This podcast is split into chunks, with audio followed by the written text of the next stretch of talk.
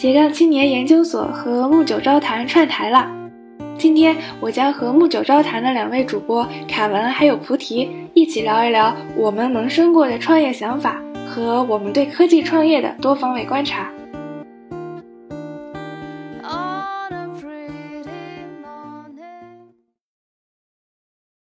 Hello，大家好，这里是木九招谈，我是凯文，我是菩提。哎，我们今天是和有台斜杠青年研究所啊串台一期节目，然后斜杠青年的主播星星也给大家打个招呼吧。Hello，大家好，我是星星，我是木九招谈的粉丝，也是 隔壁电台斜杠青年研究所的主播。我的节目是在邀请各种各样的斜杠青年来分享自己的多重职业或者多元身份，所以我今天来。挖掘一下菩提老师和凯文老师的斜杠特质，不敢当啊，因为我们虽然就是做播客，对吧？但是我们只是把它当做一个爱好来做。我们也在之前的节目各种重申，对吧？木有让他们不挣钱，对吧？但是呃，我们之前也有过创业的想法，但是并没有把它就是落实到实践上，所以来这个斜杠青年研究所还是有点惭愧的，对吧？没事，咱们可以先畅想一下。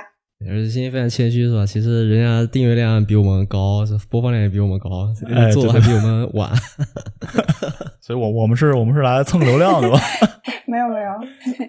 所以我们跟欣欣其实认识的也比较早了吧？可能去年就认识对吧？所以我们就挖掘了一下，就是有什么好聊呢？觉得对创业这个话题，我们都三个都非常感兴趣，而且。啊，曾经有有过一些比较神奇的想法，对吧？所以我觉得创业这个话题是挺值得聊一聊的，就是可以深挖一下的。所以我们这期呢，会先根据主播个人的创业的想法跟这个经历，先闲聊一下，然后之后我们会做一些案例分析，然后呃，争取能挖掘出来一些这个干货出来。哎，对，这里先介绍一下这个两位主播的背景是吧？呃，凯文老师这个陆九堂的老粉丝都知道是吧？这个嗯，很优秀的程序员是吧？那星星呢？那是也是一个另外一个非常优秀的程序员，是 是比我更优秀的程序员。那菩提老师呢？我是一个金融从业者，这个在这个选题里面稍显拉垮是吧？但我也可以稍微跟着大家一起聊一聊啊，这个问两位老师一些问题，对吧？那我们就开始吧，是吧？星星先说一下吧，因为我们比较想知道，就是你对创业有之前有过什么比较现实的一些想法。你不能说是一个特别高大上的想法，但是是从我自身的痛点出发的。哎，不知道凯文和菩提平时会经常下厨吗？下呀，我我我经常下厨。菩提可能下的没我勤。嗯，反正我是出国留学之后经常自己做饭，然后我会经常碰到这样一种情况，就是当我想尝试一个新的菜谱，比如说今天我想做泰式冬阴功汤，然后这个教程告诉我我需要。香茅两根，香菜一颗，鱼露少许。首先，你把所有的调料备齐就很不容易。同时呢，你还会面对剩下的半把香菜，还有大半瓶的鱼露，到底应该怎么办这样的烦恼。所以我当时就想，如果有个 app 可以让我跟别人食材拼单，然后我一下单就能收到按量打包好的食材和调料，应该就非常的方便。然后我觉得这种。半成品料理包对于那种喜欢自己做菜，但是又没有时间去超市采购，或者是嫌洗菜配菜麻烦的人来说，应该是特别好的一个产品。所以我当时想，如果能做一个这样的 app 就好了。听上去有点像那个每日优先是吧？嗯，或者说它是下厨房的升级版。你看下厨房它只有菜谱，但是我这个是一个菜谱、社区还有电商的生态闭环。哦，生态闭环，创业黑话已经说起来了，投了，投了。对，而且我跟你讲，不光可以 to C，还可以 to B，因为呢，我可以嗯帮助餐馆针对他们的菜单精准配比配送，这样就可以帮助餐馆控制食材成本，帮他们减少浪费。呃，我记得国内好像有一个创业公司也在做这个，是的，菜什么？对他们叫青年菜菌。哦，青年菜菌是吗？对对，哎，但其实美国已经有这样的 app 了，我不知道你们有没有听过，一个叫 Blue Apron 蓝围裙。好像听说过，但我不太清楚它，就我我我没仔细看。还有一个叫 Hello Fresh，就是如果你经常上 YouTube 的话，你会疯狂的被它的广告刷屏。对，而且我我刚才还看到 Hello Fresh 好像在准备上市，是吗？好像三个亿融资还是什么？嗯，对，不太懂。对，Blue Apron 已经上市了。哦，对，但是呢，它它好像 IPO 的价格是十块，然后现在竟然是六块，正常操作。对，就是其实其实这个蛮蛮难挣钱的。所以你这个生态闭环，比如说我想炒，我想炒一个菜，对吧？然后呃，只需要半个西红柿，对吧？那我需要买一个西红柿，那另外半个是给另外一个人，是吗？就相当于我们两个人合买一个西红柿这样。嗯，我是这么想的。对，但是这个这个配对可能就会比较麻烦。那我这个西红柿怎么就我这半个西红柿怎么给另外那个人？所以需要比如说。买半个西红柿的凯文和买半个西红柿的菩提同时下单，我这个才能完成。就是直接把它做成那种，呃，食材包的配送。就比如说，哦，对对对，就是那种 meal kit。嗯，OK OK，嗯，对对对对，嗯，感觉挺靠谱的，对，挺靠谱，挺靠谱，可以。那我有个问题，就是像下厨房这种软件是吧？哎，我不知道是不是我以前用的那个，好像我记得是，就是怎么说，我们可以叫它 UGC 嘛，就是它的菜谱都是，比如说每个人 contribute 的，是的。这样的话会不会导致，比如说，如果我这个菜谱呢需要，比如说比较贵的材料比较多，哎，我就会被这个算法推荐权重比较大，是吧？就推到前头去，啊，因为这样的话可以给这个买菜的就赚更多钱嘛，是不是会有这样的问题？有可能，这个点很好，而且我还想到另外一个想法，比如说我是一个呃做菜做的比较好的或者有经验的人，我的菜谱。比较受欢迎，对吧？嗯，那我出一个菜谱，然后我说，哎，明天我要做这个菜，比如说我要做土豆炖牛肉。嗯，如果有很多人很相信我的菜谱，既然知道我要做这个菜，然后他们相信我的这个配方是可以的，就他们想直接就是 copy 我的配方，因为我要买一些土豆、牛肉、葱、蒜乱七八糟的东西，对吧？越多的人来买相同的食材，那食材的成本就会降低，相当于是呃 wholesale 嘛。所以，哎，我觉得这个这个很靠谱啊。我要在我的平台先孵化几个这种 KOL，对啊 对，这样啊对对对，这样的话就就大家一起买，就买人越多，这个菜的成本就越低。我觉得这个可行。咱这期节目就录到这儿，咱们现在开始做这 idea，对吧？好了好了，行，挂了啊，挂了挂了。开玩笑，其实说到你这个菜谱，其实我有一个，我之前想法跟你特别像，你知道吗？是吗？因为我其实现在发现啊，中国人创业离不开吃。大家创业很多都是哎，我想吃个什么东西，对吧？我我怎么优化一下这个餐馆点餐送餐，包括美国的这个 DoorDash，对吧？其实也是，嗯，也是也是跟这国内的，比如说饿了么或者呃美团这种都很像，对吧？中国人在这方面做的非常好，对，或者整个东亚东亚文化就在这方面会比花比较多心思，然后我也不例外。这个想法其实是源自于看一个纪录片，就是讲这些鸡的命运是多么的惨。我读完《人类简史》之后，然后就开始看一些相关内容，说，哎，其实你看，我们人类的发展是 benefit 的这些呃小麦啊，或者是鸡啊，对吧？因为它们繁殖的特别特别繁荣。但是看另外一个纪录片讲，这些鸡可能它从出生到死一辈子都没有没有出过这个圈，对吧？我觉得特别的残忍。然后包括这样的肉鸡，其实也不是特别的健康。你在超市买鸡肉的话，你根本就不知道。呃，你买的这个鸡是怎么样生活的，或者是经历了什么，对吧？然后被你端上餐桌，就更不要提它，呃，它的饲料里面有什么东西。所以我就想，比如说你是一个有钱人，你可以在你世界上任何一个地方，或者是呃中国任何一个呃农村，对吧？你可以选一块地，或者是选一个圈，对吧？那我给你做这个 IT 的基础设施，比如说我有一个 App，我有我平台，我有 Server，对吧？我有我有 Monitoring System 监控系统。然后我放这些摄像头在那边，然后你可以看，你就你的这个菜园是怎么样的，你吃到的菜或者你拿到的这些肉都是从这些地方出来的，就你就你可以看到整个从生产、从播种到这个食物端上你餐桌这整个一系列的这个过程，也让你提高一个食物的 awareness，就你知道它是从哪儿来，它是怎么来的，就是你知道你每浪费的一粒粮食或者是。或者一块肉，它是很不容易的被端上餐桌，所以我觉得也是可能会 promote 一些就是环保理念吧。当然，这个肯定是服务于很小一部分很富的人，因为这个东西肯定会变得很贵。然后可以再做个区块链是吧？溯源，然后再发个对对对对对溯源，对对，真的可以，就是用区块链对吧？你你先买先买币，然后再用币去圈一块地，然后这块地生产的这个东西再送给你，你付个邮费。啊。哎，可以把你这个当成我 app 的 VIP 功能吗？对啊，这可以啊，我觉得，我觉得就很像嘛，对吧？就因为我就喜欢这个想七想八嘛，我不太会想特别特别有 utility 的这种东西，就我会想一些比较天马行空。就我就想，就如果这个 idea 如果能做成的话，哈，你打开这个 app，你可以租相当于很多块地，在世界的任何角落。比如说我在葡萄牙，对吧？我我乱说，葡萄牙某个地方有一个。呃，酒庄对吧？我有几个这个葡萄树，这个地方是我租的，对吧？今年这个这几棵葡萄树是供我用的，对吧？然后这几棵葡萄树下面的这个葡萄酿出来的酒是会直接寄给我的。我在中国的某个地方，然后又有水稻，美国某个地方又又养了一头牛，对吧？所以我觉得就这个 idea 还是还是挺帅的，但是当然它会变得很贵，而且它的可行性并不是那么强，其实。诶。所以凯文老师今天想讲的是这个吗？还是说还还有别的，是吗？我别的还有，但是要不菩提你先说一个，你再讲一个吧。你 是吗？我再讲一个。来，行行，那我再讲一个比较有用的。呃，我们的大学对吧？菩提应该也知道，我们大学有很多那种中文辅导机构，我名字就不提了，对吧？但是他们。相当于是做一些这个 assignment 的这个冲刺班啊，就是比如说 assignment 明天要交了，然后他们会提前两个晚上来做一个 group session，大家就讲一讲这个 assignment 例题就很像的题，这样的话你你就有一个思路，然后你就相当于可以拯救你这次作业，让你拿一个不错的分数。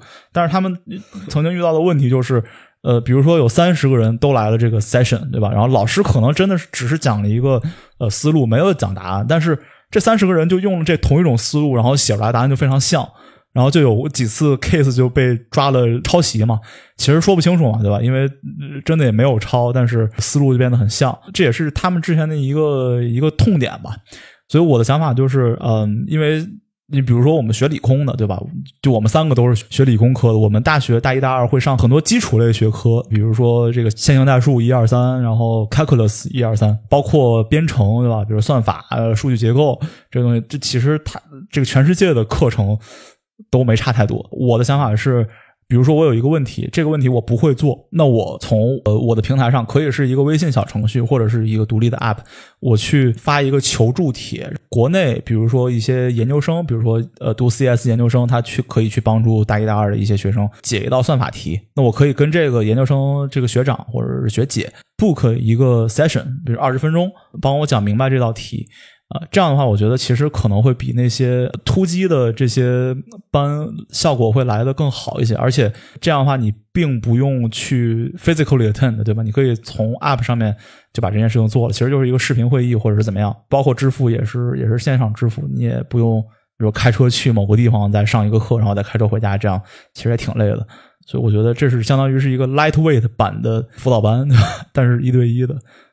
线上新东方对，差不多就是线上新东方。因为我是做平台嘛，我只是对接这个，比如大一、大二的一个学生跟一个呃，在国内的一个学长学姐，我我只是做一个对接工作，然后他们呃两边就是可以协商一个价格，我可能会提供一些 baseline，然后他们会可以照着这个 baseline 去协商一个价格，然后就把这道题讲明白。这样我觉得还是比较轻量化，而且比较有效率的一一个方法，对吧？这就是我我之前有过的一些。乱七八糟的想法，我觉得这个这个轻量化首先是非常好一个点嘛。然后另外，我就觉得可能它的难点可能会是在那种，比如说什么用户反馈啊，这个怎么样建立一套系统？对，那他们呃可以去拿到一些 rating 嘛，对吧？比如说你这个学长给我把数据结构，某个数据结构讲的明明白白的，然后我就可以给他打个高分，打个好评，给点小费，然后他们就可能会算法就可以让他们接到更多的单嘛。嗯。对，然后我觉得可能需要实时的监管，是吧？避免出现一些 fraud。哎，对对对，比如说这个找个这个美女老师，是吧？不管她咋讲的怎么样，都给她很高的分。那我这就相当于变成一什么？变成一个，变成了一个 dating app。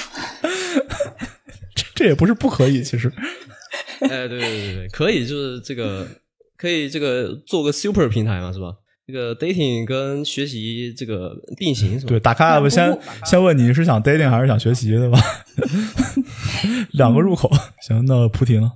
呃，我的话，我听完前面两位老师讲的这个，我我就我这个就特别弱啊。你看这个星星的是生态闭环，然后凯文老师做平台是吧？我我这个哎这个所谓的 idea 呢，就还只是停留在那种工具思维嘛，是吧？就做一个 tool 出来。做个小软件、小 app 出来，然后我这人因为比较喜欢二次元嘛，我可是 B 站十年老用户加股东嘛，有时候就经常看一些鬼畜视频，是吧？那然后我就经常想要去呃做一个这个自动生成鬼畜鬼畜视频的一个一个小软件嘛。啊，呃，最近的一次是呃，首先我自己试了一下，就是呃，前段时间 B 站很火一个就是 AI 换脸嘛，比如说一个人就声情并茂唱一首歌，脸部表情可能很很滑稽嘛。那用一些算法呢，你就可以把，比如说你自己的照片，或者是你想恶搞照片，比如说那个川普嘛，你把他的照片放进去以后呢，就可以让他 image animation 嘛，就是让他的照片动起来，就好像看上去就好像是川普在声情并茂唱那首歌一样。其中那个搞笑点呢，可能只有这个 B 站用户是吧才才知道，所以比较小众。所以说这个东西呢，我说他肯定要说他的缺点啊，因为毕竟我现在到现在就没有没有开始做嘛。我肯定要说为什么我不能做，是吧？我不能做，大概有有四个原因啊。我先大概说一下，然后我们一个个慢慢说啊。啊，第一个原因就是它的行业这个格局是吧？其实大家对它没有那么大的需求，对吧？呃，这个非常小众一个东西。第二个的话就是商业化很难。第三个的话是监管问题。然后最后一个是我个人的的一些原因啊，就没有做这个东西。而且我也不建议大家去去去做。对，这你你你说完这四个原因，我现在就想听你个人原因的。我也是。没有，咱们一个慢慢说啊。这个东西呢，其实特别好做，是吧？现在在 GitHub 上啊，有开源的好几个人就贡献这些代码，是吧？我那天就随便选了一个，这个谷歌搜出来第一个啊。其实我本来是想自己写一个的，呃，但是大家写的都已经很好啊，就真的没有必要自己再去造个轮子了，是吧？所以我就直接拿开源开源的那个 GitHub 的 code 啊，我直直接做了一个出来。这个代码呢，它是。根据一个 paper 叫这个 first order 呃 motion model，反正意思就是说，经过训练以后呢，呃，一个算法它是可以捕捉到一一段视频中人的几个关键节点啊，比如说眉毛、眼睛、鼻子、嘴巴，对吧？还有耳朵，捕捉到这些关键节点以后呢，你 feed 给他一个视频，然后你再 feed 给他一张照片，他就可以从视频中找到这个关键节点，再把脸找到关键节点，然后两个一对，哎，这个这个图像呢就可以动起来了，是吧？根据这篇 paper 呢，就有很多这种开源的 code。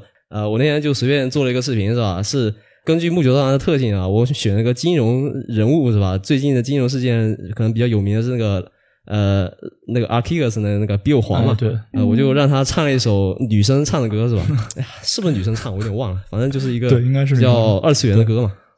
呃，就随便随便试着发了一下，这个大家都是看个乐子，所以说真的也也没有这方面太大的需求，是吧？然后还有一点就是说，呃，这种搞笑点呢，其实可能只有。呃，少部分人会觉得很好玩嘛？呃，不是所有人都能 get 到它其中的这个呃好玩的点嘛？所以说它就呃略显得小众。呃，后来呢，我朋友发给我一个另外一个东西，是外国人做的，叫 One Onebo 点 AI。首先他跟我要了一张照片，是吧？我以为是要给我推荐女朋友呢，然后结果是要给我做一个恶搞视频出来，是吧？发给我以后呢，我就看到，哎，这个因为它水印很很明显啊，Onebo 点 AI。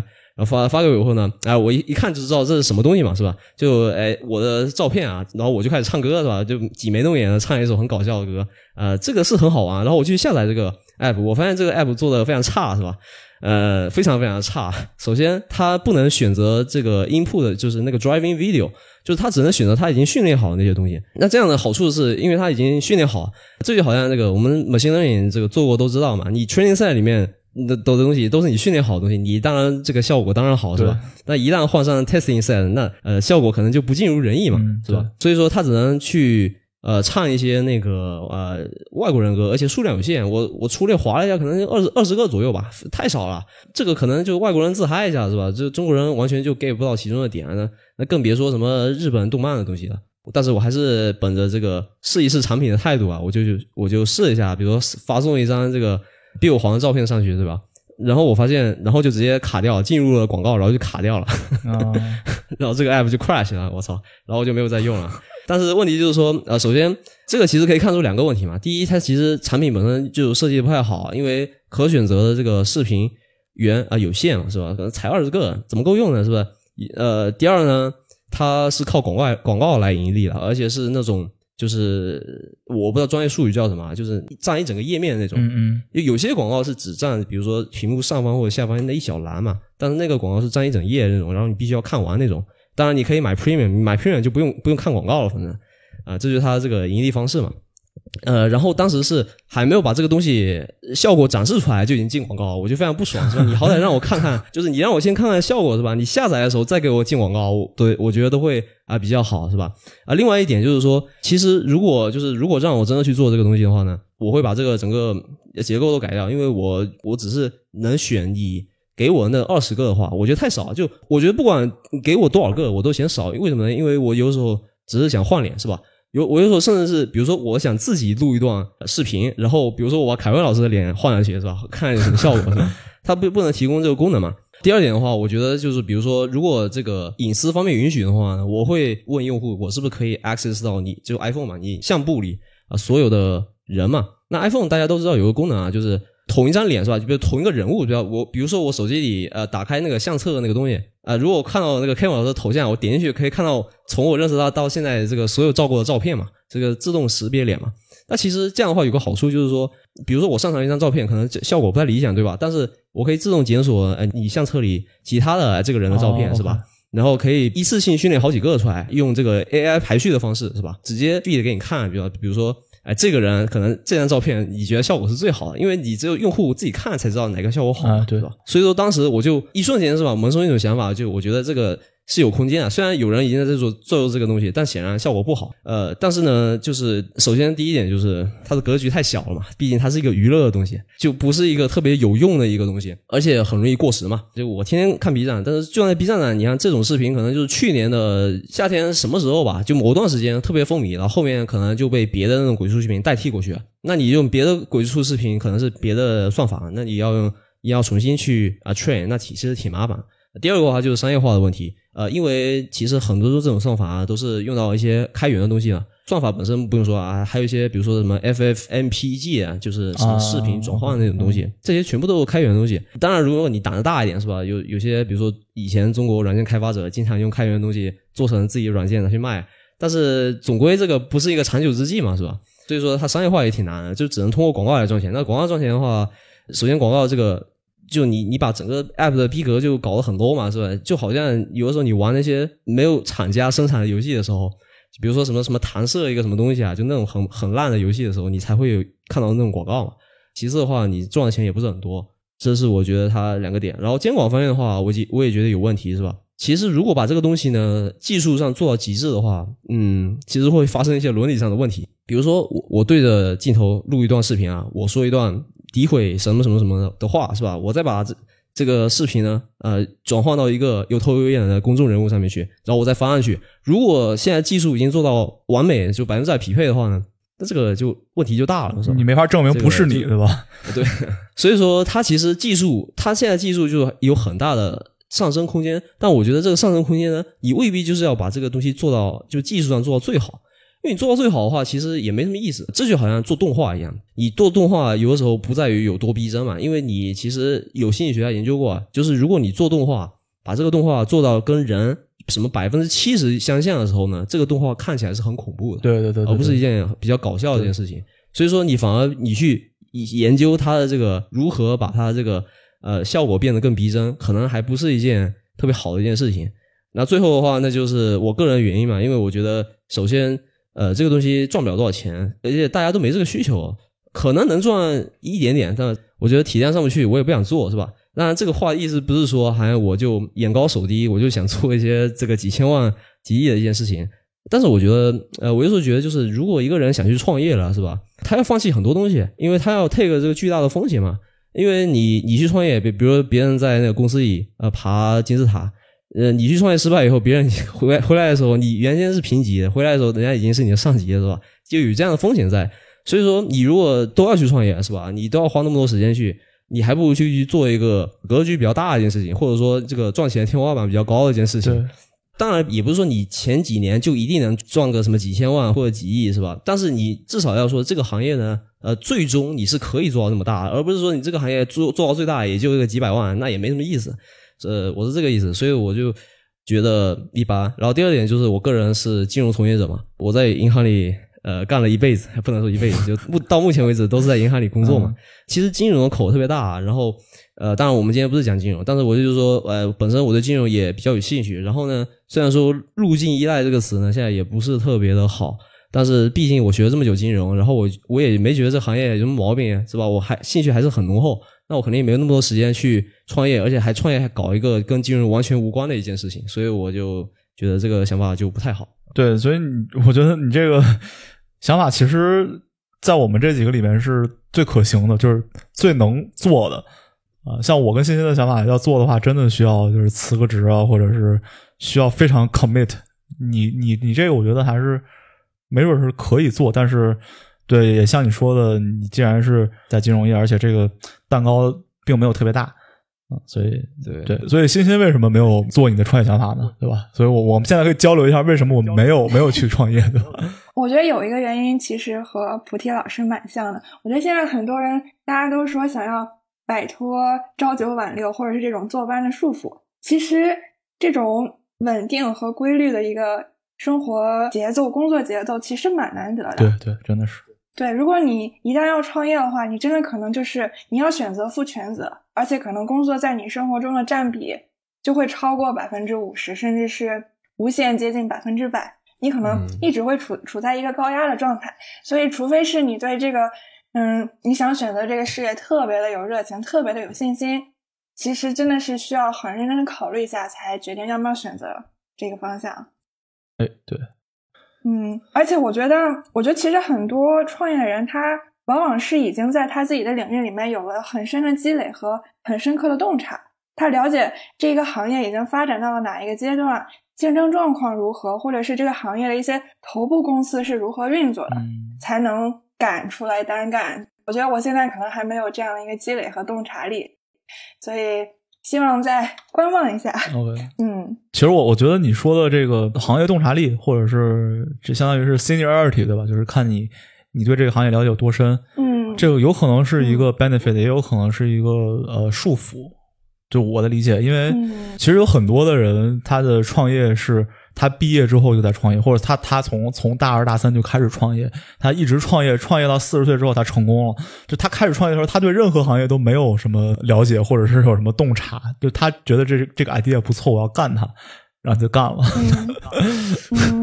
对，这也是一种就是初生牛犊不怕虎。然后，呃，我看不到危险，我就不害怕，然后我就能把这条路，我至少敢去开开始走走这条路。很多人，你进这个行业之后，你看到的全是坑，对吧？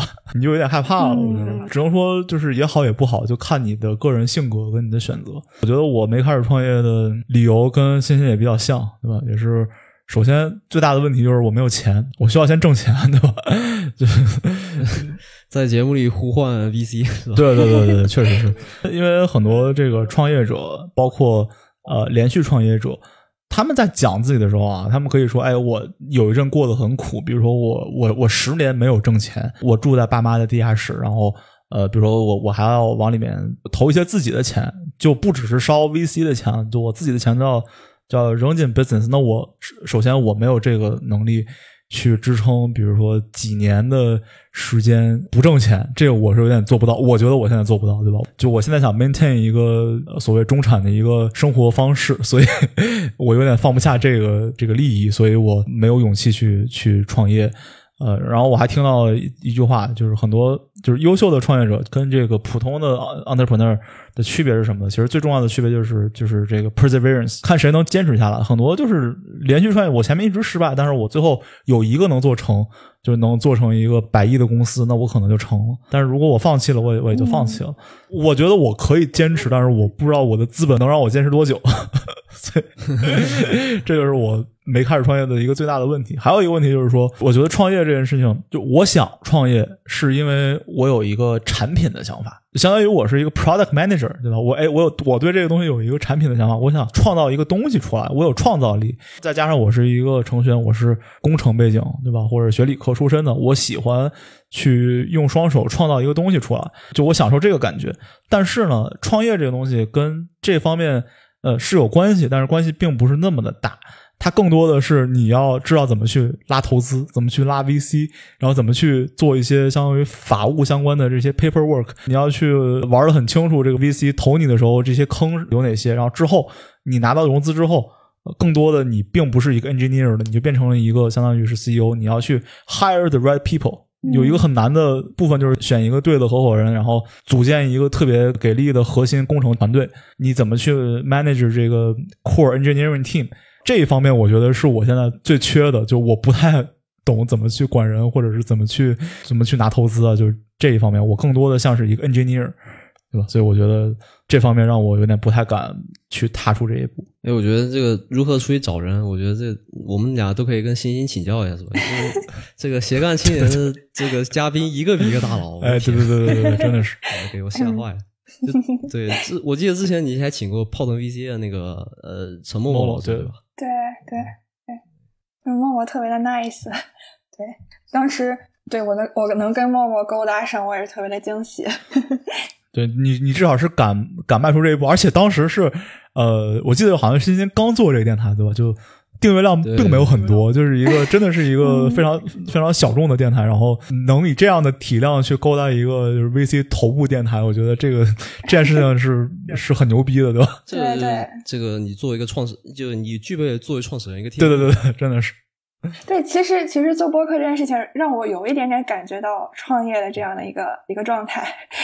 对，就是怎么去找人，然后他也给了我很多勇气去尝试去寻找更好的资源。哎，对，呃，刚刚凯文老师说那个就是技术人员呃如何创业的问题嘛，其实我想问你，就是你是想做一个 CTO 呢，还是你想当 CEO 呢？对，这就是我我的问题，因为我想当 CTO，就是我想就是管理这个 product，就我的 focus。只是想把这个 product 变得更好，就当然我也会想它的什么 profitability，就我我会想怎么让它去呃挣钱啊，或者是怎么挖掘这个 product 的呃潜力啊，包括去拉投资的潜力。但是我只想做 product，就我不太想去，知道吗？就去想一些什么怎么去拉 VC 啊，怎么去做 presentation 啊，怎么让自己变得像一个 CEO。就我更想变成一个呃 CTO。我觉得你需要找一个这样的伙伴。对对，我需要找一个那种。金融大佬对吧？比如说菩提这种金融大佬带带我。其实也没有，因为我觉得其实呃，就是做一个技术出身的人，这个创业完也完全没有问题，而且这个东西都可以慢慢学。其实的话，你说法法务方面的 paperwork，其实不归不归这个创始人管，就创始人只要知道当地一些法规是吧？一些情况，嗯就可以。其实 paperwork 这种琐碎的事情，就根本轮不到他们来插手。我觉得这个。就是懂技术肯定是最重要的，这个因为就咱们今天聊其实都是技术型创业是吧？就没有在讲什么，比如说什么元气森林之类这种类型的创业，我们都没有聊到是吧？所以这个你的地位肯定是相当高的，如果你创业的话。所以咱们讲到这个技术创业，咱们要不要讲几个案例，对吧？这个好呀。所谓的成功案例跟失败案例的，我我做了一些这个 research，我的 research 是基于这个呃 Uber 跟这个它的创始人的一些故事，对吧？然后我看了一些，就是 Travis 跟这个这个人叫 Travis Kalanick 啊，这个人的一些故事，然后跟他为什么要做 Uber，对吧？然后我觉得 Uber 算是创业，就是这几年来说创业史上非常成功的一个案例了吧，对吧？它相当于是用一个 App，对吧？就这真的只是一个 App，颠覆了整个呃 Taxi 行业，整个出租车行业，包括我们国内的滴滴。你说它没有借鉴 Uber 吗？我觉得它也是借鉴了 Uber。那肯定对吧？啊，所以呃，包括之后呃，Uber 打入中国市场，然后又跟呃这个滴滴来了一波这个呃商战，对吧？后来这个 Uber 中国以一个非常高的价格被滴滴收购，对吧？所以我觉得这个是对我来说，因为我当时上在上大二大三吧，就他这个商战在打的时候，所以我觉得故事对我来说非常的非常励志。我突然觉得，哎，程程序员可能真的可以改变世界。所以我就做了很多 Travis 这个人的一些 research，然后其实我今天想讲的点跟 Uber 这关系，这公司关系不是特别大。我想讲一下这个 Travis 这个人之前的一些事情。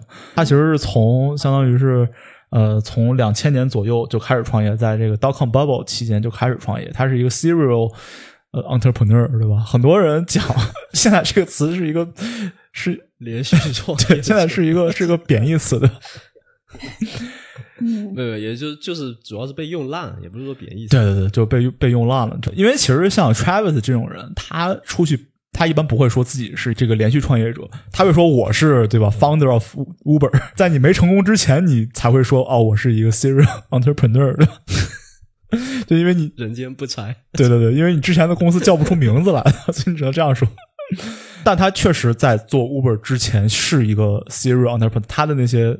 我们都没听说过。比如，比如他做的什么呃 Red Swoosh，就就我们根本都没听说，而且都都没了，对吧？后来他之前是有一些非常好的想法，比如说他比 YouTube 提前五年就想好了这个 YouTube 视频的这些分发。结构，它在做一些这个基础设施，这个 network infrastructure，就是去看一个视频，这个视频其实是被缓存在你附近的节点的，不是说直接从这个呃 server 上直接过来，因为就太慢了嘛，对吧？因为你 YouTube 才有几个 server 呢，对吧？那其实我们现在看的视频，其实都是我们邻居之前看过的，然后缓存到我们家附近的，就是某几个节点，这样的话，它的这个 fetch 的速度会变快，包括它的算法会做一些优化。对，我们现在在用的这个 technology，Travis 在在很早之前就提前五到八年的时间，已经在做了很多 pitch，在做这个项目，包括他之后做的一些像 Rush Swoosh 这些项目，然后呃，都是因为受到了 dotcom 的。冲击，对吧？很多 VC 就说：“哎，大家觉得这个 innovation 已经 over 了，对吧？说 innovation is over，然后你还跟我说做一些基建特别花钱，特别需要这 capital 的一些东西，就怎么可能投你呢？对吧？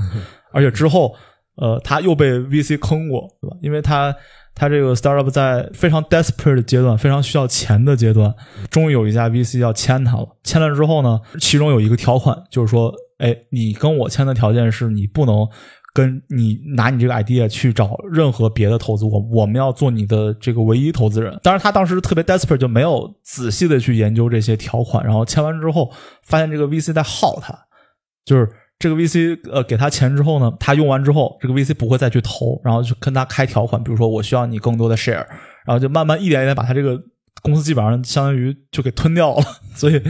就 Travis 他讲了很多他之前的一些 failure，然后我就觉得其实他踩了很多很多的坑。当他每次踩完一个坑之后呢，他都会呃拿点钱出来去泰国的海滩上休息两个月或者休息半年去度个假，然后回来重新开始。然后我就觉得哦，原原来我们是不一样的，对吧？你是 合着上完钱之后还有闲钱去泰国度假。对，然后他某一次从泰国度假回来之后，在一个 conference 上面遇到了他的一个合伙人，就是 Mr. Camp。啊，然后他们呃，这个 Mr. Camp 给他讲了一个呃，这个 idea 就是 Uber，对吧？然后他们两个一拍即合，在二零零八年把这个 Uber 做出来了。然后零九年相当于正式这个正式发布、正式 launch 之后的这些 success，我们也看到了，对吧？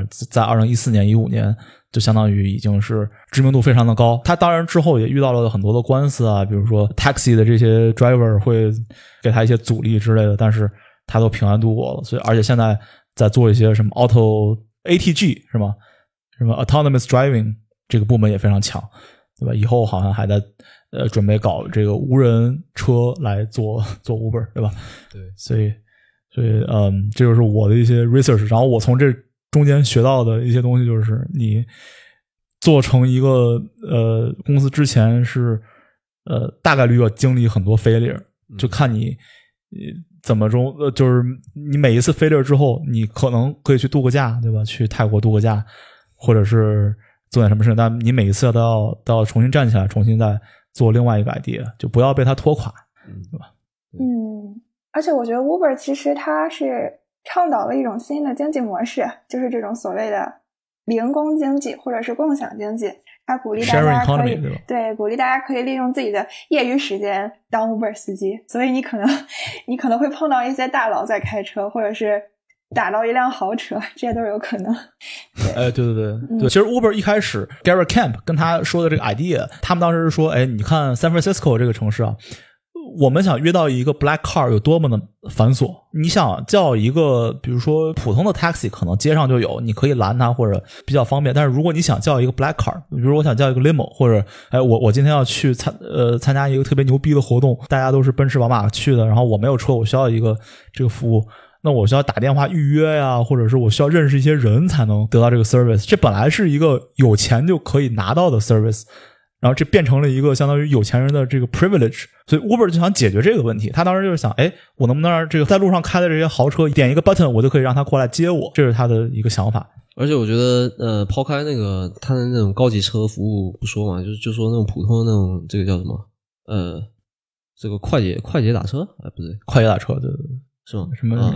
就就说这种，因为其实这个呃，在这个 Uber 出现之前，是吧？或者说你在国内朋友在滴滴出现之前，大家打车肯定是呃，就是就是能抱怨打车这件事情，能抱怨一个晚上，是吧？就是打不到车，是吧？或者你要跟什么路人打起来那种，我什么我先到了，是吧？还有还还还有那个什么，呃，比如说你外地人是吧？呃，比如说我我有次去山东找那个咱们那个嘉宾乔夫老师玩嘛。呃，我一口那个这个地道的南方不标准福建普通话是吧？说不清去哪儿吧？对，然后人家就开始绕我的，就就绕着那立交桥一直走一直走，然后我就很懵逼是吧？那 也是吧？一听你这外地人来，就就开始，那你说这个打车软件其实就解决这个点，他不可能绕你是吧？因为这个实时监控啊，而且你也看你也能看得到这你的路程，如果他要去去绕你的话，这一下就发现了嘛。呃，其实就是能。解决很多这个百姓的一个痛点，所以我觉得特别好。而且 Uber 出现以后呢，也这个启发了很多公司嘛。那国内这个以前的快滴，好是吧？快滴和滴滴后来后来合并了嘛。嗯，对，这不用说了嘛。那最近还有一个这个快要上市的一个东洋的 Spec 是吧？叫 Grab 嘛，是吧？啊，打车起家的嘛。还有另外一个叫 GoJack，也是差不多的，一个是马来西亚，一个是印尼的。嗯。啊，OK，其实我觉得国内之前那个小黄车爆雷，小黄车就各种各样的这个共享单车，也是受到他们的一些就一定程度的这个启发，对吧？对，我不知道我能能不能称这个 Uber 为共享经济之父，是吧？不知道能不能这么说啊？业内朋友可以来给我指正一下。嗯，因为我觉得就是在 Uber 出现以后，这个整个共享经济也包括，就不要说出行方面，包括什么中国的共享充电宝啊，是吧？之前几年也做的风生水起的。共享充电宝是那个王健林的儿子投的吗？是吗？不是，王思聪当时是很不看好嘛。他说共享充电宝这个这个行业能成，我我就吃翔嘛，是吧？也当然这个承诺也没有兑现，是吧？然后就成了。OK OK。而且 Uber 还在不断拓展自己新的业务。你看，他又出了 Uber Eats，对吧？进军这个外卖行业、外卖领域。而且它还出了一个 Uber Freight，好像是可以让卡车司机和需要货物交互的公公司进行配对，这样，哎，对，嗯，对。说到这儿，其实我又想到是我之前另外一个创业 idea，来，特别清晰记得啊，某一天的晚上，我开车去大董华买菜，就我们这儿一个中国超市，我就跟我女朋友说说了一个 idea，那个时候可能是疫情刚开始的时候，住在加拿大的人都知道嘛，就如果你碰到了 Canada Post。那你这快递什么时候拿到就不一定了，对吧？你就你就你就只能每天每天祈祷了，而且能不能拿到都不一定。然后我当时就是因为开了 POS，把我一个件搞得就是乱七八糟的，然后也也收不到，我特别气愤。然后我当时就想，我能不能就是做一个像 Uber 一样，就是呃地面对接服务？就我知道这些物流可能是从比如 FedEx 啊或者是 UPS 他们的飞机下来的，那我能不能让我的 driver 去去去对接去取这个货？然后去来做这个 delivery，因为其实有的 driver 他比较社恐，对吧？或者是呃，他对呃接人这件事情没有特别的十足的安全感。毕竟做 taxi driver 你还是得有点胆量的，因为你不知道你可能会接到什么样的人，对吧？也是有一定安全问题的。那你去去接快件或者是呃去送快递，那就没有那么大的这个安全问题，可能收入会低一点或者怎么样。我我就有这个想法嘛，然后买完菜之后我还挺高兴的，回来一搜我就发现 Uber 已经在做了，所以就 对，然后 Uber 可能他们之后会做相关的产品出来。哎，我觉得虽然说 Uber 已经在做了是吧？但凯文老师就是这种这种就是会去呃一一直会有点子是吧？持续的输出 idea，这个这个特质非常的好是吧？这个创业必备的特质之一是吧？而且就是他，这就是就会比较从根本上想去解决一个痛点。哎，那星星呢？我还一直蛮关注教育行业的，因为我感觉这应该是一个挺适合创业的一个方向。对对。因为首先嘛，教育是可以牵动万千父母神经的一个一个方向。对，然后爸妈对对，爸妈肯定都舍得给自己的孩子花钱，而且学习呢，它又是一个终身的事情。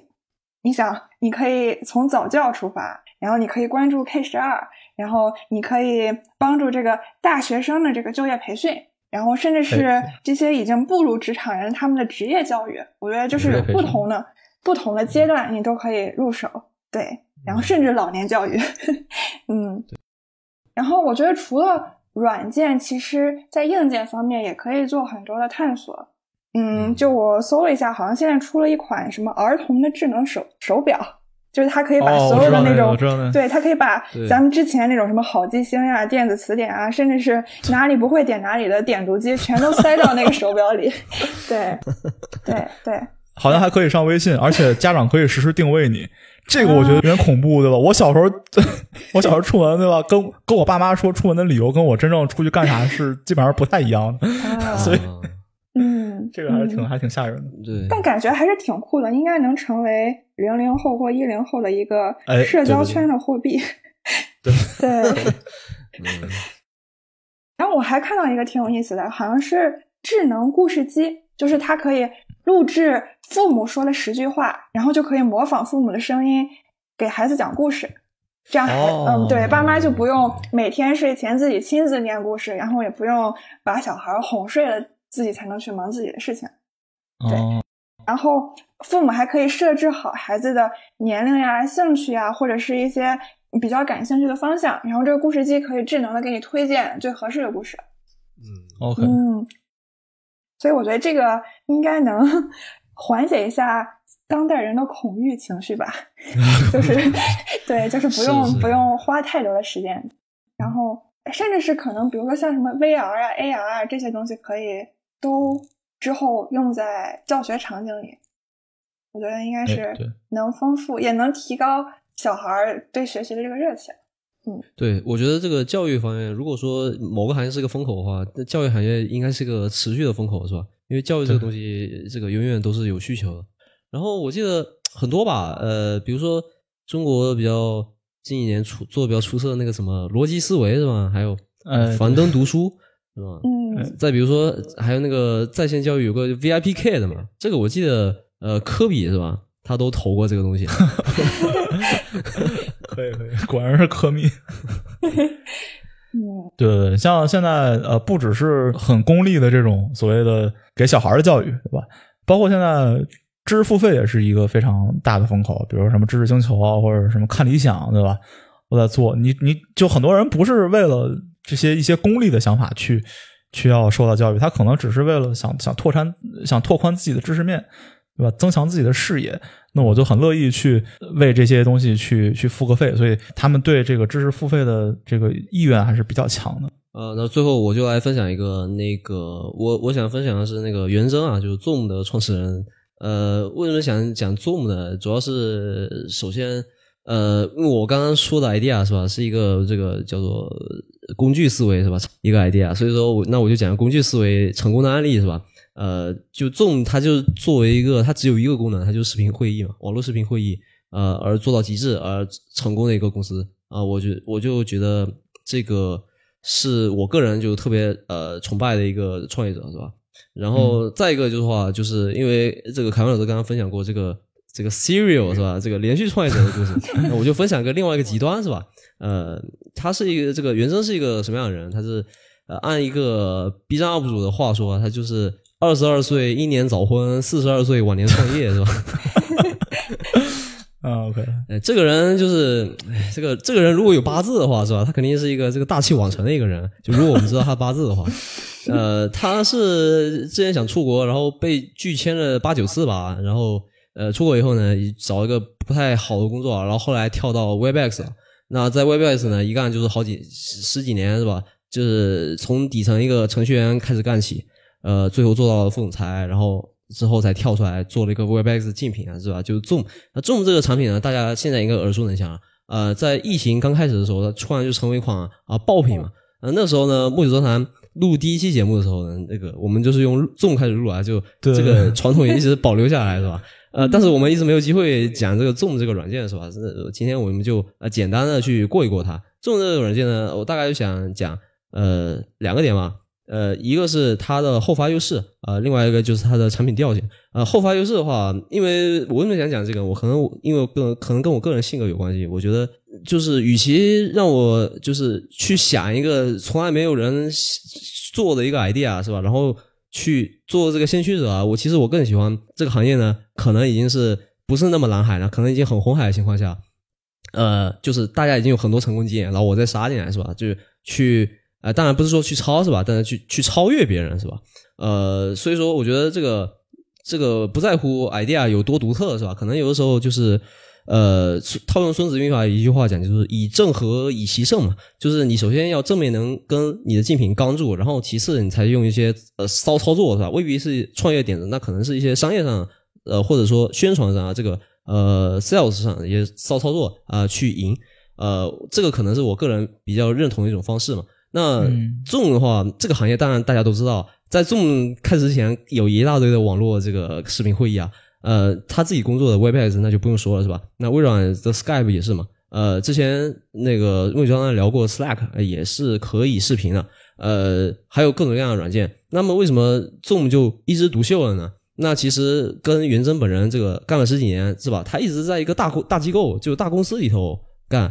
这个很多人创业者就是很多人想创业，不就是因为不想上班嘛？但你看人家袁征就是呃上了好久的班是吧？呃，一直就是兢兢业业的做事情，而且他每天。据说都会比别人早到什么一个半小时，就特别兢兢业业上班啊，这么这样的一个人，那么他积累的底这个技术呢就特别好，是吧？Zoom 呢这这样的产品是吧？它成功那一定是技术要好，因为你做一个视频网络这个通话一个一个工具啊，但凡要是技术不好是吧？中间卡一下那是非常抓狂的，我可能以后都不会再用了。所以说这个 Zoom 呢，我们用到现在。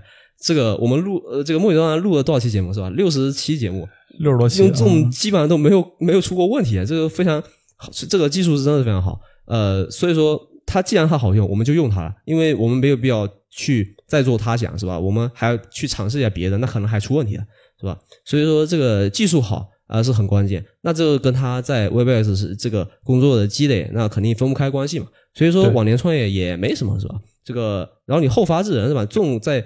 这个视频会议这个赛道里肯定算是一个后来者，那其实也没有多少劣势。呃，其实其他的所有产品呢，可能都没有 Zoom 当时那个就爆炸式的增长那么多嘛。Zoom 市值也是一个近千亿的一个一个公司嘛。当时我记得 Zoom 刚火的时候，大家都说快赶上百度啊，现在又比百度高了。当然，我这里不是黑百度的意思，是吧？这个不知道为什么大家比这个比较的时候总喜欢拿百度做计量单位，呃，不是黑啊，我也很特别喜欢百度这家公司。嗯，行吧。Zoom 现在九百九百七十亿是吗？差三十亿，股票跌了主要是。对，这个上上下下的很多嘛。之前四四百块一股的时候肯定更高。对，之前肯定是到过千亿，对吧？现在可能回来一点。对，但其实它的效规模效应肯定不止体现在这个公司市值或者上面嘛，因为它其实特别的火。其实这据我印象里是没有任何一家这个。它的竞品能做到跟它一样的这种出圈这种这种地步，嗯，而且第二点就是要说它的产品调性嘛，因为 Zoom 是一个年轻人也用，然后呃商务也用的一个东西，那它就其实就是 To B To C 什么都 To，然后呢，它也吊打那些呃专门做 To B 的一些，比如说这个呃 Windows 那个 Teams 呀，然后 Webex 这些东西呢，产品调性呢就太商务了一点啊，有的时候你跟朋友想云喝酒或或者说你你就想录个节目的时候，你打开这个东西呢。哎，又有种好像回到上班的那种感觉，是吧？就感觉不太好。那 Zoom 呢，其实有一些很年轻的一些设定，是吧？比如说，你可以换你的呃这个呃虚拟的背景，是吧？然后你甚至可以换那种呃会动的那种背景嘛，就动图那种背景。哎，对对。然后它在这个这个好玩的这个维度上呢，它又做到适可而止，它也没有太过，是吧？呃，之前也是看另外一个 UP 主说，呃，Zoom 呢也有款竞品是专门做这种就是 To C 的那种嘛，然后。是可以 AI 换脸是吧？跟我那个有点像，是可以 AI 换脸，你可以把你的脸换成一个狗头嘛，是吧？然后这样的话，其实呃，可能就太过瘾，就真的只能比如这个主播聊天这么熟的朋友才能这样用嘛。你要是跟上级开会是吧？你把自己换成一个狗头，这个上面的人会怎么想是吧？我说，就你老板刚跟你说，呃，这礼拜得加个班对吧？然后马上把头换成一个狗头，加班狗。对，那个所以说这个可能就太过了。那重的话就处在一个呃刚刚好的那种呃这个度把握的特别好，是吧？对，而且当然也当然这个你创业成功也一定是天时地利人和嘛。呃，碰上了疫情嘛，是是对它的需求一下增多了，那就一炮而红。毕竟你做一个产品是吧？呃，需求设计、开发、测试，其实你如果第一步需求都没有的话，那直接就不要做了。就就比如说我说我之前说那个 idea 是吧？这个换脸搞那个搞笑视频，就需求量根本就不大是吧？可能就 B 站上那一小撮鬼畜区的人才才喜欢看是吧？所以这种东西你就一开始就不要去做了。那其实需求变大了，然后那滴滴当然也有啊，因为呃，这个 Zoom 是一个什么样的产品？Zoom 它只有一个功能。那就是视频会议，它没有任何别的功能。那其实这个点呢，它其实跟国内呃这个大厂的一些这个 A P P 是吧？思路就差了很多是吧？那可能呃，我们国内的 A P P 呢，往往是一个 Super App，比如说你在微信里面，你既可以聊天，也可以刷朋友圈，你还可以打车，你还可以付钱，就是你可以干好多事情。但是其实那个，比如说大家喜欢说中美互联网一个明显的差异呢，可能可能就是说啊，美国的这个 A P P 可能喜欢一个 A P P 只干一件事儿，那众就是这样一个 App。呃，另外呢众的话，它的付钱模式呢，也是跟这个外国网友的付钱这个习惯比较像嘛，呃，就是那个订阅嘛，因为它是可以免费，就是免费的话，你只能这个录四十分钟嘛，呃，但是如果你付钱的话，你就可以无限制的录。但是你在中国，你做一个付费的东西，可能这大堂就直接出个更低的价格把你打死了，是吧？但是在美国呢，几个这个呃这个 fam 是吧，还是放了他一马，就是让他这个成长起来。那人和的话，就是当然是远征自己的一个。这个技术的积累当然是非常重要的一件事情，呃，所以说我觉得这个是我比较想分享。所以我觉得如果大家想要创业的话，呃，其实不要着急嘛，是吧？这个你看人家四十二岁才创业，而且在公司干活呢，也许很枯燥，是吧？每天朝九晚五，但是呢，其实也也是一种对自己的积累嘛。因为毕竟当时跟元征一起进去的人是吧？那为什么元征突然跳出来创业做 Zoom？那其实跟他同期进去的人，我们现在都不知道人家叫什么名字是吧？有有有的时候呢，就跟跟创不创业也没有关系是吧？还是看你自己就努不努力吧，是吧？其实我想我想补充一点，就是呃，其实我觉得 Zoom，你说它是一个视频软件对吧？我觉得它就是你我我觉得你说那个呃 To B 跟 To C 这一点就特别好对吧？这就是它，我觉得它就是为什么我们。呃，作为一个 to C 的 customer 会喜欢 Zoom，就是因为其实你没有发现，就我我觉得就是在在 to B 的这些呃视频软件里面，比如说 Teams 或者 Webex 或者什么 Cisco 呃这些呃软件或者 Skype，我觉得他们的稳定性跟他们的 performance 都会比 to C 的要稍微好一点。这就是我我的感受啊，就因为我觉得就可能是这些 to B 的公司根本就没有想过做 to C 的业务，然后做 to C 的业务，这些人比如说什么 QQ 视频啊，什么什么微信视频啊，这种感觉就真的就你听这个名字就不是特别稳定，然后我们在用的时候感觉质量也不是特别的好，对吧？这也不是说 diss 这个 QQ 什么的，因为你像什么 Facebook 也也有同样的问题，对吧？就感觉不是特别专业，对吧？但其实他们做的事情是一模一样，就是就是一个视频软件。对对吧？所以 Zoom 可能是第一个公司，就是想到，哎，我想把这个呃 To B 的这种 level of service 这种级别的，就是企业级的服务，直接转嫁给呃这些 customer 上，就是这些这些 To C 的这些用户上，因为他们的他们的需求其实是基本上是一样的，对吧？就他其实是可以直接把这个呃这个企业级服务呃给给 customer 的，对吧？你当然可以付钱，对吧？但是但是你至少有这个 option，所以我觉得。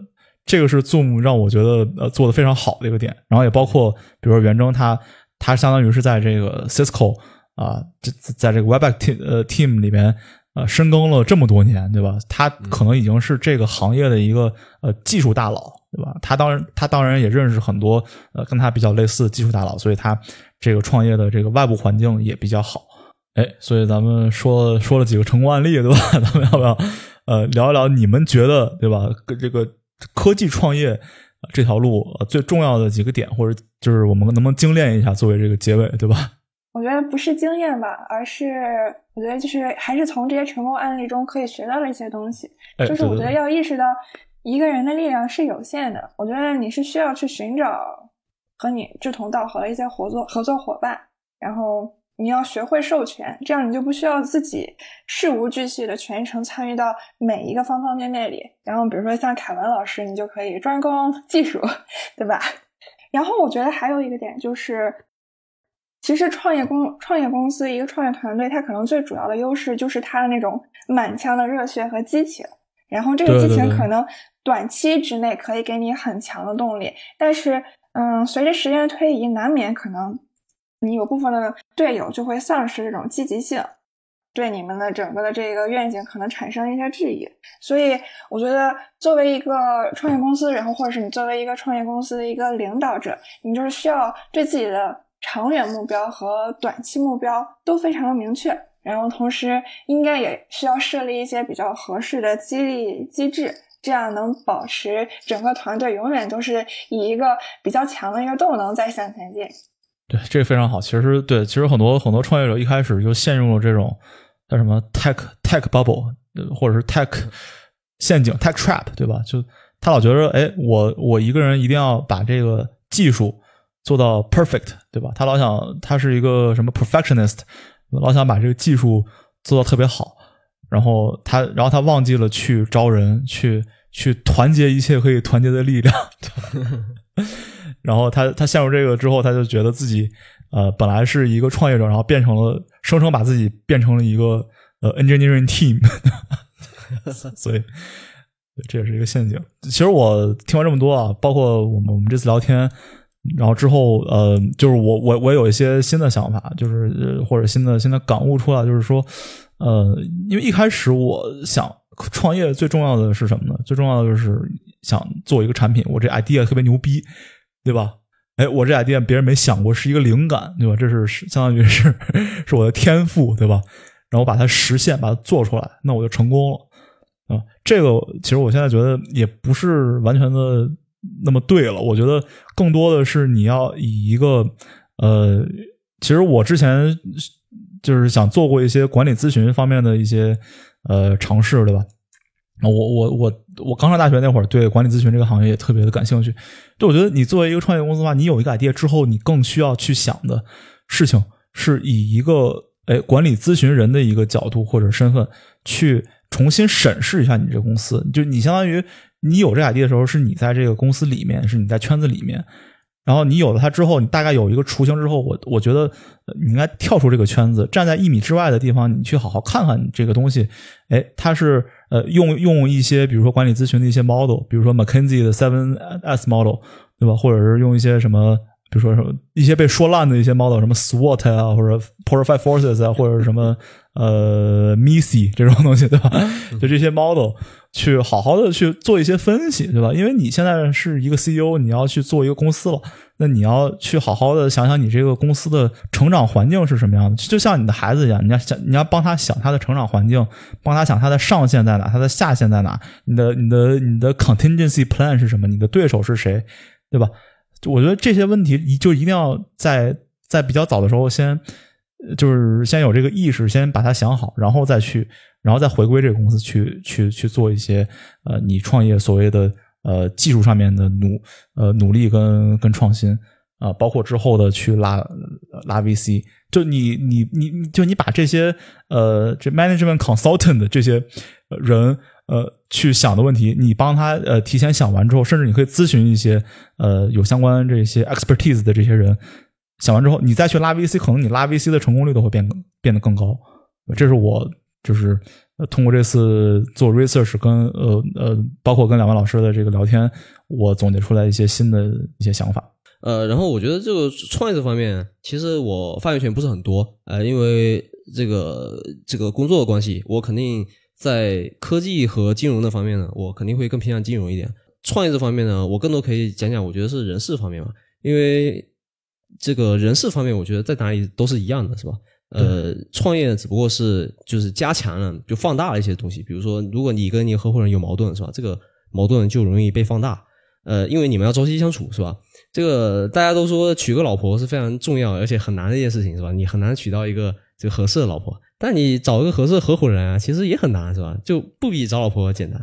就是，而且你想，就是老婆你可能是陪你走一辈子，但是你的合伙人呢，和跟你的这个接触可能可能是更密集啊，就是在。啊，一段时间之内是吧？你们可能真的是二十四小时都要待在一起那种那种感觉。对，所以说这个挑个合适的合伙人，呃，我觉得挑对了是吧？这个东西就事半功倍了嘛，是吧？哎，对。呃，所以我想了一想是吧？呃，根据我自己在这个职场中一些人生经验呢，还有一些当然是我看书一些得来的一些别人总结的东西，我我大概觉得啊，就是找合伙人是吧？首先你要找个能力相当的人，就。呃，虽然说大家一直很强调是吧？你创业的时候一定是一个人占大头，但是你找一个就跟你能力这个层面啊差太多的人，那也会很累是吧？另外一个就是呃，你的合伙人最好要是一个呃自我驱动型的人，呃，而不是一个就是你叫他干嘛他就干嘛，就是 那样的话，那样的话就是打工人是吧？就你肯定当不了合伙人是吧？当他老板的可以。对，那你那你是去 hire 他，就是你雇他，肯定不是合伙人。呃，第三点的话就是，呃，你们沟通最好要呃比较的这个 efficient，对吧？嗯，有效率。其实我经常在网络上看到什么视频是吧？就教你如何什么厚黑学，呃，我点进去一看是吧？就是教你什么讲话什么哪句话先讲哪句话后讲。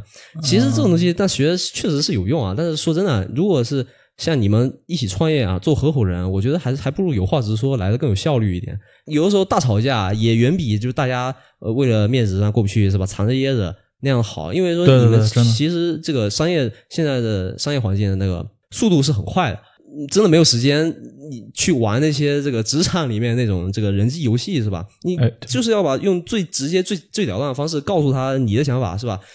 有的时候呢，这个东西是不能让是吧？啊，这点跟找老婆又不一样。你有的时候你跟老婆吵架，你你要你你要买你要买 candle，他要买这个 house 是吧？有可能你让一让，别说别说 别说，但是呢。但是呢，这个创业这东西是不能让啊，有些是原则问题，是吧？这个你有时候就真的是得真的面红耳赤。那其实你就要找一个跟你真的面红耳赤，但是比如你们俩吵架吵很厉害，但是在外人来的时候，你们还是能这个一致对外，是吧？你你要能就这个这点就很重要。那你肯定就不能找一个太小肚鸡肠一个人，是吧？或者说你不能找一个哎一跟你吵架中途就退出的那种人，是吧？呃，这个就不不好，是吧？呃，还有一个的话，就是肯定是一个需要是一个学习能力很强的人，就未必要是一个呃全才，对吧？因为一个人肯定是在不断学习过程。如果你现在的技术比较好呢，但是你也有意愿，比如说你去想想去学习这个商业上的一些东西呢，呃，或者说销售上的一些东西，因为有时候你要把产品卖出去也是挺难的一件事情嘛。那你可以不精通，是吧？但是你就是愿意去学习呢。其实也比较好，那两个人互相学习对方的精通的地方，呃，这样的话就有一种一加一啊大于二的一种效果嘛。那这是我觉得就是大家如果要找合伙人，可能可以这个呃参考的一些点吧。哎，呃，这合伙人，我想我想补充一点啊，我听到我听到这个话题，然后我突然就有一个想法，对吧？就呃，还有一点就是你你要跟这个人有相同的呃目标，或者是你确定这个人是比较靠谱的。对吧？因为呃，很多时候，比如说 VC 或者是呃一些大厂准备收购你的时候，他是会先从你们两个关系入手去去瓦解你们。这个说的不好听，想到了半泽直树。对对，这个这个，嗯，对对，这个说出来非常不好听，非常非常难听，然后大家觉得可能有点阴谋论。但是这个世界上，这个这个世界上很多规则确实就是这样写的。呃，Travis 之前也遇到过，就是就是 Uber 创始人之前也遇到过同样的问题。他之前有一个公司，对吧？呃，因为跟 VC 出现了一点问题，然后 VC 把他们两个人相当于就相当于瓦解，瓦解之后，VC 让 Google 去 hire 他那个合伙人，然后那些那个合伙人带着带着他的 core core engineering team 就就直接去了去了 Google，那 Travis 就没了呀，对吧？所以，对，我觉得这这一点也是，哎，就是你们两个呃一定要特别有效率的能交流，然后另外一个是你们两个能。相当于能比较比较交心嘛，就你们两个，呃，一定要知道在任何情况下啊，你们两个是一对的，不要跟别人呃站队吧。对，不要不要不要不要太轻易被交易。我觉得就是你跟你的合伙人在投资人面前是吧？你们要比夫妻还要还要有默契是才行。对对对对，你们这个 bond 一定要非常强，不能说对吧？你羁绊不能说为了为了总冠军就去了篮网对吧？这 这不行了对吧？Rookie 打了个喷嚏是吧？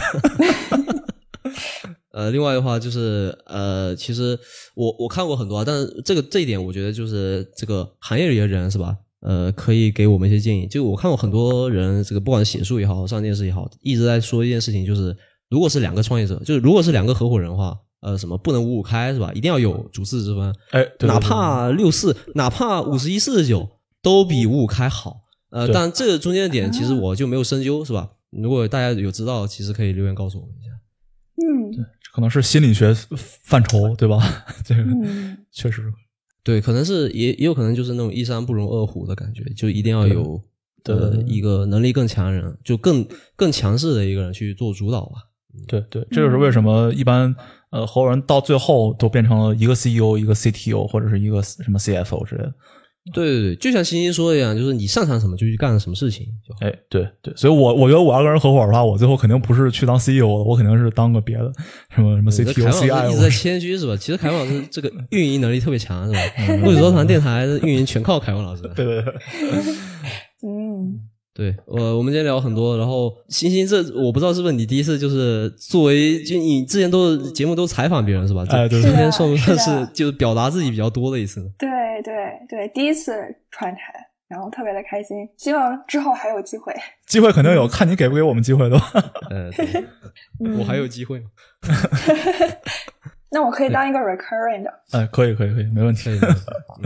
希望呃这期通过我们的分享，能以一个相相当于是一个平等或更有代入感的一个身份，给有创业想法的这些听众朋友们一些新的角度跟思考，对吧？我们也会呃跟大家 update 如果我们真的创业了的话希望大家支持。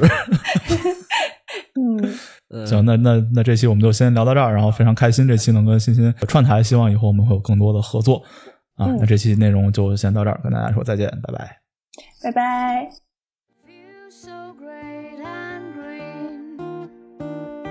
So much in my mind but i want to stay.